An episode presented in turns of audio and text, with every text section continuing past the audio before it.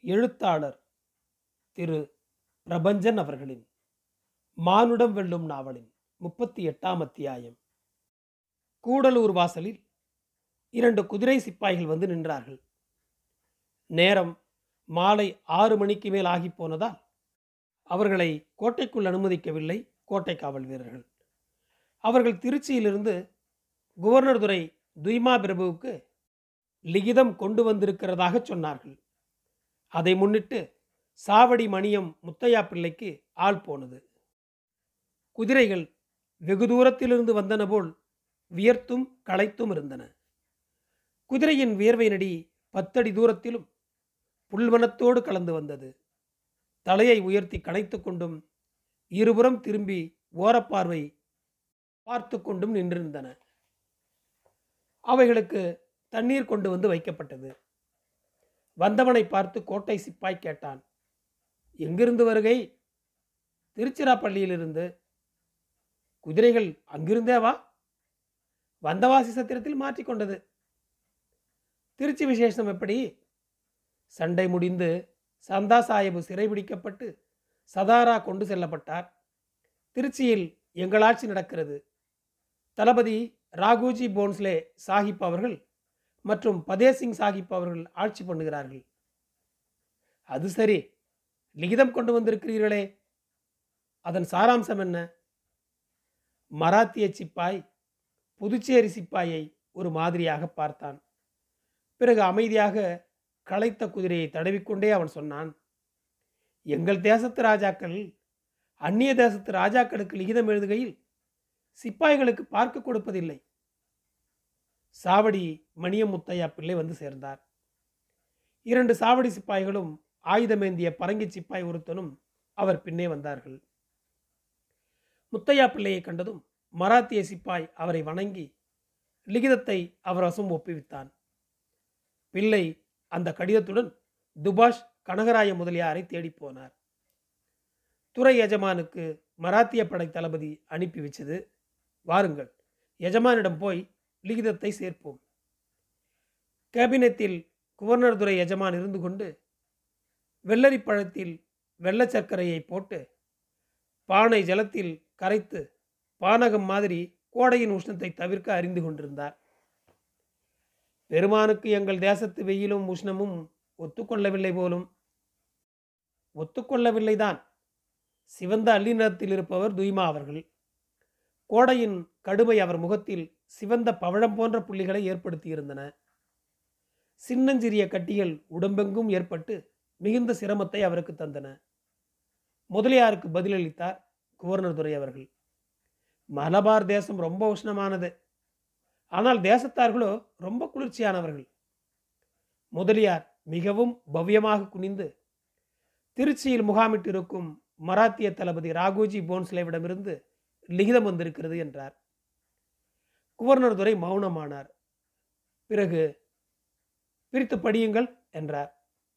முதலியார் முத்திரையிடப்பட்டு சுருட்டி கட்டிய அக்கடிதத்தை உடைத்து படித்தார். தாருகாவனத்து ரிஷிகளின் கர்வபங்கம் செய்த தயாபரனின் தாளை வழுத்தி கொண்டு உலகுக்கெல்லாம் ஒளிவழங்கும் சூரியன் போலவும் சந்திரன் போலவும் நட்சத்திர ராசிகள் போலவும் புதுச்சேரி பட்டணத்தை ராஜ்ய பரிபாலனம் செய்து கொண்டு வருகிற தம் தேஜஸின் ஜோதியால் உயிர்களை ரட்சித்து பரம கருணை செய்கிற குவர்னர் துறை ராஜஸ்ரீ துய்மா அரசர் அவர்களுக்கு தெய்வங்களின் கிருபையை பூரணமாக பெற்றவரும் பூலோக இந்திரர் என்று அறுபத்தி நாலு தேசத்து ராஜாக்களாலும் ஏற்றுக்கொள்ள பெற்றவரும் கொடையில் கர்ண மகாராஜரும் வெல்லப்பட முடியாத அஸ்வத்தாமர் போன்றவரும் பிரக்திஜைகளில் பீஷ்மரும் புஜபல பராக்கிரமத்தில் பீமசேனன் போன்றவரும் வாத்திய இசை நடனங்களில் விக்ரமாதித்யனை ஒத்த ரசனை உள்ளவரும் பூலோகம் கைலாயம் பாதாள லோகம் முதலான மூன்று லோகங்களிலும் மகா பிரக்யாதி பெற்றவரும் கற்பகத்தருவே மனுஷிய மனுஷ்ய உரு எடுத்து வந்தார் போலும் உதாரமும் இன்சொலும் பகைவர் தலை கிரீடங்கள் இடறி கால் தழும்பு கொண்டவரும் ஆப்தர்களுக்கு உயிரையும் விரோதிகளுக்கு அக்னியையும் தருகிற மகா மானுடரும் இகலோகத்து ராஜாக்களுக்கு உதார புருஷனராய் இருப்பவரும் ஆகிய மராட்டிய பேரரசர் மகாராஜஸ்ரீ ஷாகு சாஹேப் சக்கரவர்த்தியின் அடிமையும் அவர்களுடைய படை தளபதியுமான ராகுஜி போன்ஸ்லே மரியாதையுடன் கூடிய வணக்கம் செய்து எழுதுவது. எங்கள் மராட்டிய ராஜாக்கள் தஞ்சாவூரை தலைமையாக கொண்டு மலபாரின் முக்கிய பிரதேசங்களை ஆண்டு கொண்டு வருவதை குவர்னர் துறை அறிந்திருப்பார்கள். துலாக்கோளின் நா அசையாமல் மனுநீதி பிசகாமல் நாளது வரையில் அந்த ராசாக்கள் ராஜ்ய பரிபாலனம் செய்து கொண்டு வருவதையும் மேற்படி ராஜ்யத்து மகாஜனங்கள் சகல சுபிட்ச சம்பத்து தனம் தானிய வஸ்துக்களுடன் குபேரனும் மகாவிஷ்ணுவும் பார்த்து பொறாமைப்படத்தக்க செல்வ போக்கியங்களுடன் வாழ்ந்து கொண்டிருப்பதையும் தாங்கள் அறியாததல்ல. இவையாவும் தங்கள் மேலான கவனத்துக்கு வந்திருக்கும் என்றே நாம் நம்புகிறோம். ஸ்திதி அந்தவாறே இருக்கச்சே. எங்கள் போன்ஸ்லே வம்சத்து ராஜாக்கள் நல்ல விதமாய் அநேக வருஷங்களாய் தெய்வ கோலாகல கிருபையோடும் சுக சௌபாக்கியத்தோடும் கைலாசவாசிகளான எங்கள் முன்னோர்களின் அனுக்கிரகங்களோடும் சுகஜீவனம் செய்கிறச்சே. அதை பெறாமல் ஆற்காடு நவாப் தோஸ்த் அலிகான் மருமகனான சந்தா சாயபு என்கிறவர் துராக்கிருதமாய் அநீதமாய் பேராசைக்காரனுக்கு புத்தி மட்டு பழுக்காத மரத்துக்கு கத்தி வெட்டு என்கிற சொலவடை கொப்ப சில பல வருஷங்களுக்கு முந்தி படைகளை சேர்த்து கொண்டு தஞ்சாவூர் சுபாமேல் படையெடுத்து எங்கள் ராஜாவிடம் ஏராளமான கிஸ்திகளையும் தெண்டங்களையும் வசூல் பண்ணினது மன்னியில் கிஸ்திகளையும் தெண்டங்களையும் வசூல் பண்ணினது மன்னியில் தஞ்சாவூர் ஐயாரணப்பனூர் குடவாசல் கூரை நாடு முதலான பகுதியில் கொள்ளையடித்ததும் வீடு களவாடியும் எதிர்பட்ட பெண்டு பிடித்தும் மகானுபாவராகிய தங்களுக்கு முன் சொல்லத்தகாத அத்தனை கிருத்தியங்களையும் செய்தது மன்னியில் சமீபம் மதுரை ராணி மீனாட்சியை அநீதமாய் தங்கள் புனித நூலை காட்டி மோசம் செய்ததும் அந்நியில் கர்நாடகத்து ராஜாக்கள் அநேகம் பேருக்கு சவிஸ்தாரமான தொல்லைகள் தந்தும் வீட்டுக்குள் நுழைந்த விரியன் பாம்பு மாதிரியும் கண்ணுக்குள் விழுந்த சிறு தாம்பு மாதிரியும் புறையோடிய புன்னை போலவும் மகா அவஸ்தை கொடுத்து கொண்டு இருக்கிறதை கருணையே வடிவாய் அமைந்த எங்கள் பேரரசர் சகிக்கலாகாது. மேற்படி சந்தா சாஹிபு அவர்கள் மேல் தண்டெடுத்து போம்படிக்கு உத்தாரம் கொடுத்தது கிணங்க அடியேன் எங்கள் ராஜாவின் பாதார விந்தத்து பொடியினும் லட்சப்பொடியான நாயினேன் தண்டெடுத்து வந்து அடித்து திருச்சியை நாசம் பண்ணி போட்டேன். அதுவும் மண்ணியில் ராஜா குலத்துதியாமல் ராசாவுக்கு மருமகனானதொரு காரணத்தினாலேயே சிங்காதனம் ஏறும் பேராசைக்கு ஆட்பட்ட சந்தா சாஹிபு என்கிற பரம துஷ்டனை கைவிலங்கு போட்டு எங்கள் தலைநகருக்கு இழுத்து போகச் சொல்லி உத்தாரம் கொடுத்து போட்டேன். அதுவும் மண்ணியில் சந்தா சாஹிபின் சகோதரனான அபித் அலியையும் கைது பண்ணி எங்கள் தலைநகர் சதாராவுக்கு அனுப்பி வைக்கப்பட்டிருக்கிறது. இந்த படிக்கு காரியம் நடக்கிறச்சே அனைத்து சங்கதிகளும் துபாஷ் முதலியார் தங்கசாலை சுங்கு சேஷாசல செட்டியார் மற்றும் பெரியவாள் மனுஷால்கள் மூலம் தங்களுக்கு தெரியாமல் போக நீதமில்லை. அத்தனையும் தெரிந்திருந்தும் ஒரு பரம விடப்புருஷனுக்கு இருக்க இடம் கொடுப்பது போல் சந்தா சாஹிப்பின் ஸ்ரீமதிக்கு இடம் கொடுத்திருப்பது எங்களுக்கு மிகவும் விசனத்தை தருகிறது. சந்தா சாஹிப்பின் ஸ்ரீமதிக்கு இடம் கொடுத்திருப்பதானது? சந்தா சாஹிபுக்கே இடம் கொடுத்ததாக கருதப்பட ஹேதுவாகும். அவர் எங்கள் பகைவர். பகைவர்க்கு பாதுகாப்பு தருவது எங்களுக்கு எங்கள் மராட்டிய பேரரசருக்கு எதிரான காரியமாகவே கருதப்படும் என்று தங்களுக்கு தெரிய செய்வது எம் கடமை. தாங்கள் மகாமதியூகி அதிவிவேகி அனுபோகஸ்தர் அதிகம் சூட்சிம புத்தி கொண்டவர். எம் விண்ணப்பத்தின் கருத்து யாதென தங்களுக்கு புரிந்திருக்கும். எம் பிரேரணை இதுதான். தாங்கள் இக்கடிதம் கண்டவுடன் சந்தா சாஹிப் அவர்களின் ஸ்ரீமதியை எங்கள் வசம் ஒப்புவிக்க சம்மதித்து கடிதம் துரிதமாக அனுப்ப வேண்டியது. அந்த ஸ்ரீமதியை அனுப்புவது மண்ணியில் அந்த அம்மாள் பெட்டி பெட்டியாக காடிகளில் போட்டு கொண்டு வந்திருக்கும் பொன் ஆபரணம் வராகங்கள் ஜாடாக அனைத்தையும் நம் வசம் ஒப்புவிக்க வேண்டியது. வஞ்சகமனதாய் சந்தா சாஹிபு தம் பொக்கிஷம் அனைத்தையும் தம் ஸ்ரீமதி வசம் ஒப்புவித்து புதுச்சேரிக்கு அனுப்பி வைத்த செய்தியை நாம் அறிவோம். ஆகவே நம் கைதியான சந்தா சாஹிப் அவர்களின் பெண்டையும் அவர் பொக்கிஷத்தையும் நம் வசம் ஒப்புவித்து வேண்டும் சிநேக லாபத்தையும் சகல ஜவுஜன்களையும் எம் மராட்டிய பேரரசர் மூலம் அடைவீராக என்று பிரார்த்தனை செய்து வந்திக்கின்றோம். மராத்திய பேரரசர் ஷாகு சாஹேப் அவர்கள் படை ஊழியன் ராகுஜி போன்ஸ்லே பிள்ளைவாள் அப்புறம் என்ன ஆயிற்று? என்றார் நாகாபரண பண்டிதர். ஆனந்தரங்கர் இரும் என்று கையாலும் முகத்தாலும் சைகை காட்டிவிட்டு எழுந்து சென்று வாசல் சாக்கடையில் தாம்பூல எச்சிலை துப்பிவிட்டு மீண்டும் வந்து தன் தடுக்காசனத்தில் அமர்ந்தார். வீட்டு திண்ணையில் அவர்கள் அமர்ந்திருந்தார்கள். காலை முற்றி மதியத்தை நெருங்கிக் கொண்டிருந்தது காலம். ஒரு கூடைக்காரி கூடை நிறைய பச்சை வெள்ளரிக்காயை அடுக்கிக் கொண்டு கோட்டை வாசலுக்கு விற்பனைக்காக போய்க் கொண்டிருந்தாள். வீட்டுக்கு எதிரே இருந்த மாதா கோவில் வாசலில் குஷ்டரோக பிச்சைக்காரன் ஒருத்தன் கை கால் கட்டுகளில் ரத்தம் கசிய அமர்ந்திருந்தான். உடம்பு தெரிய மெல்லீசான துணிகளில் தங்களை வெளிப்படுத்தி கொண்டு கோவிலிலிருந்து வெளிப்பட்டு போனார்கள் இரண்டு பெண்கள். ஆனந்தரங்கர் சொன்னார் வெள்ளரிக்கூடை சுமந்து செல்லும் அந்த பெண்ணுக்கு அத்தனையும் விற்றால் என்ன கிடைக்கும்? பத்து காசு கிடைக்குமா? அதுதான். அதுக்குத்தான் என்ன பாடுபட வேண்டியிருக்கிறது? அந்த பிச்சைக்காரன் ரத்தம் வழியே அங்கமெல்லாம் அழுகிய பின்னும் எண்ணத்துக்கு உயிர் வாழ்கிறான்? அந்த பெரிய இடத்து பொம்மநாட்டிகள் எண்ணத்துக்கு அவ்வளவு சிரமப்பட்டு கொண்டு அரை அம்மனமாய் திரிகிறார்கள்? எல்லோருக்கும் ஏதோ ஒரு மான் அந்த மாரிசமானை துரத்தி கொண்டு திரிகிற மாதிரி இல்லை? எல்லோரும் ஓடி ஓடி துரத்தி துரத்தி களைத்து களைத்து என்னத்துக்கு இந்த அலைச்சல்?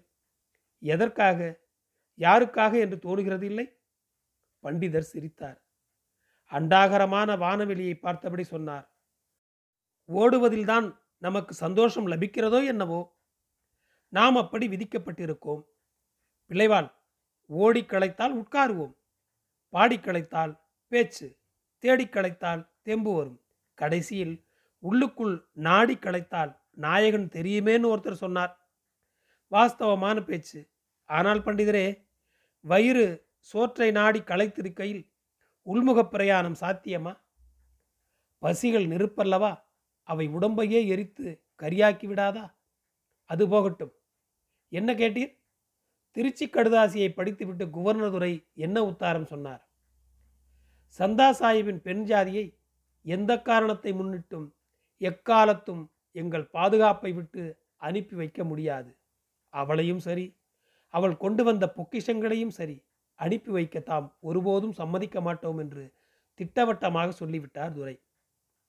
பேஷ் ரொம்ப சத்தியமான வார்த்தை சொல்லியிருக்கிறார் துரை. பரங்கியனானாலும் நல்ல உண்மைகளை பேசியிருக்கிறான் பாருங்கள். சுதேசியானால் என்ன? பரதேசியானால் என்ன? சத்தியம் முன்னுதானே பண்டிதரே. அது சூரியன் மாதிரி மழை மாதிரி எல்லா இடத்திலும் ஒன்று போலவே தான் பொழியும். ஆஹா உள்ளது உள்ளது. மராத்தியர்க்கு இந்த பதில் உவக்காதே. எப்படி உவக்கும்? சந்தா சாஹிப் பெஞ்சாதி கோடி ரூபாய்க்கு மேலே சொத்து வைத்திருக்கிறாளே. அவளை கைது செய்து அவள் படத்தை அபகரிக்க வேண்டும் என்பதல்லவா? ராகுஜி போன்ஸ்லேயின் நோக்கம். அடுத்து என்ன நடக்கும்? திருச்சி ஆட்சி பொறுப்பை அவர்கள் இனத்தைச் சேர்ந்த முராரி ராவ் கோர்பாடே என்பவன் வசம் ஒப்புவித்திருக்கிறான் ராகுஜி. தொடர்ந்து நம் துரைக்கு கடிதங்கள் எழுதியும் தூது அனுப்பியும் எப்படியும் அந்த பணத்தை அபகரிக்க திட்டமிடுவான். துறை ஏதேனும் ஒரு முடிவு எடுக்க வேண்டும் தானே எடுக்க வேண்டும் தான் அதை போலவே ராகுஜியும் ஒரு முடிவுக்கு வரத்தானே வேண்டும்? அவன் முடிவு சண்டையாகத்தான் இருக்கும். நம் பிரெஞ்சுக்காரர்கள் சண்டைக்கு தயாராக இருக்கிறோமா? இல்லை இல்லை. அங்கே பிரான்ஸ் தேசத்தில் மகாராஜஸ்ரீ மகாராஜா அவர்கள் இங்பாஞ்ச் தேசத்தோடும் இன்னும் பல தேசத்தோடும் சண்டை போட்டு கொண்டிருப்பதாக செய்தி வந்திருக்கிறது. இந்த ஸ்திதியில் நம் துறை போர் எடுப்பது எப்படி? இந்த காரணம் கொண்டுதானே காரைக்கால் மேலும் துறை தண்டு எடுக்கவில்லை? சந்தா சாஹிப் அவர்கள்தானே காரைக்காலை பிடித்து நமக்களித்தார் உண்மைதான். ஒரு குழந்தை எழும் சப்தம் கேட்டது. பிள்ளை எட்டி வீதியை நோக்கினார். போரை முன்னிட்டு புதுச்சேரி வந்திருந்த குடும்பங்களில் ஒன்று மாளிகையை ஒட்டிய தூங்குமூஞ்சி மரத்தின் கீழே தங்கியிருந்தது. அந்த குடும்பத்தின் பிஞ்சுதான் குரல் கொடுத்திருந்தது. அதன் தாய் மரக்கிளை தூளியில் அதை இட்டு அசைத்து தூங்க பண்ண முயன்று கொண்டிருந்தாள். பூவாசனை காற்றில் கரைந்து வருவது மாதிரி அவள் தாலாட்டு காற்றில் தவழ்ந்து வந்தது. காரைக்கால் பட்டணமா? எங்கண்ணே கல்லிழைத்த மாளிகையா? கல்லிழைத்த மாளிகையா? எங்கண்ணே கப்பலிலே பொன் வரத்தான். கப்பலுக்கு உத்தரவு கொடுப்பவரே உங்களையா. களைத்தோர்க்கு அன்னமிடும் கருணர உங்களையா. புதுச்சேரி பட்டணமா எங்கண்ணே பொன் விளையும் மாளிகையா. பொன் விளையும் மாளிகையில் என் கண்ணே பூமத்தை நீ நடக்க. பூமத்தை நீ நடக்க என் கண்ணே பொன்னரளி நீ படுக்க. அங்கே போவோர்க்கு அன்னமிடும் புண்ணியனார் உங்களையா ஆறாரோ ஆறிரோ என் கண்ணே உன்னை யார் ஆறாரோ. குழந்தை பசித்து அழுகிறது. தாயோ பஞ்சம் பிழைக்க வந்திருக்கிறார். ஆனாலும் பாட்டை பார்த்தீரா? பொன்னும் பூவும். பிள்ளை சொன்னார் என்ன பண்ண? இந்த ஜனனம் அப்படி வாழ வேண்டியவர்கள் தானே? இந்த ராஜாக்கள் இந்த படிக்கு அநீதமும் அட்டூழியமும் பண்ணி கொண்டு திரிந்தால் குடும்பங்கள் சீரழியும் தானே? உள்ளது உள்ளது என்றார் பண்டிதர். நன்றி தொடரும்.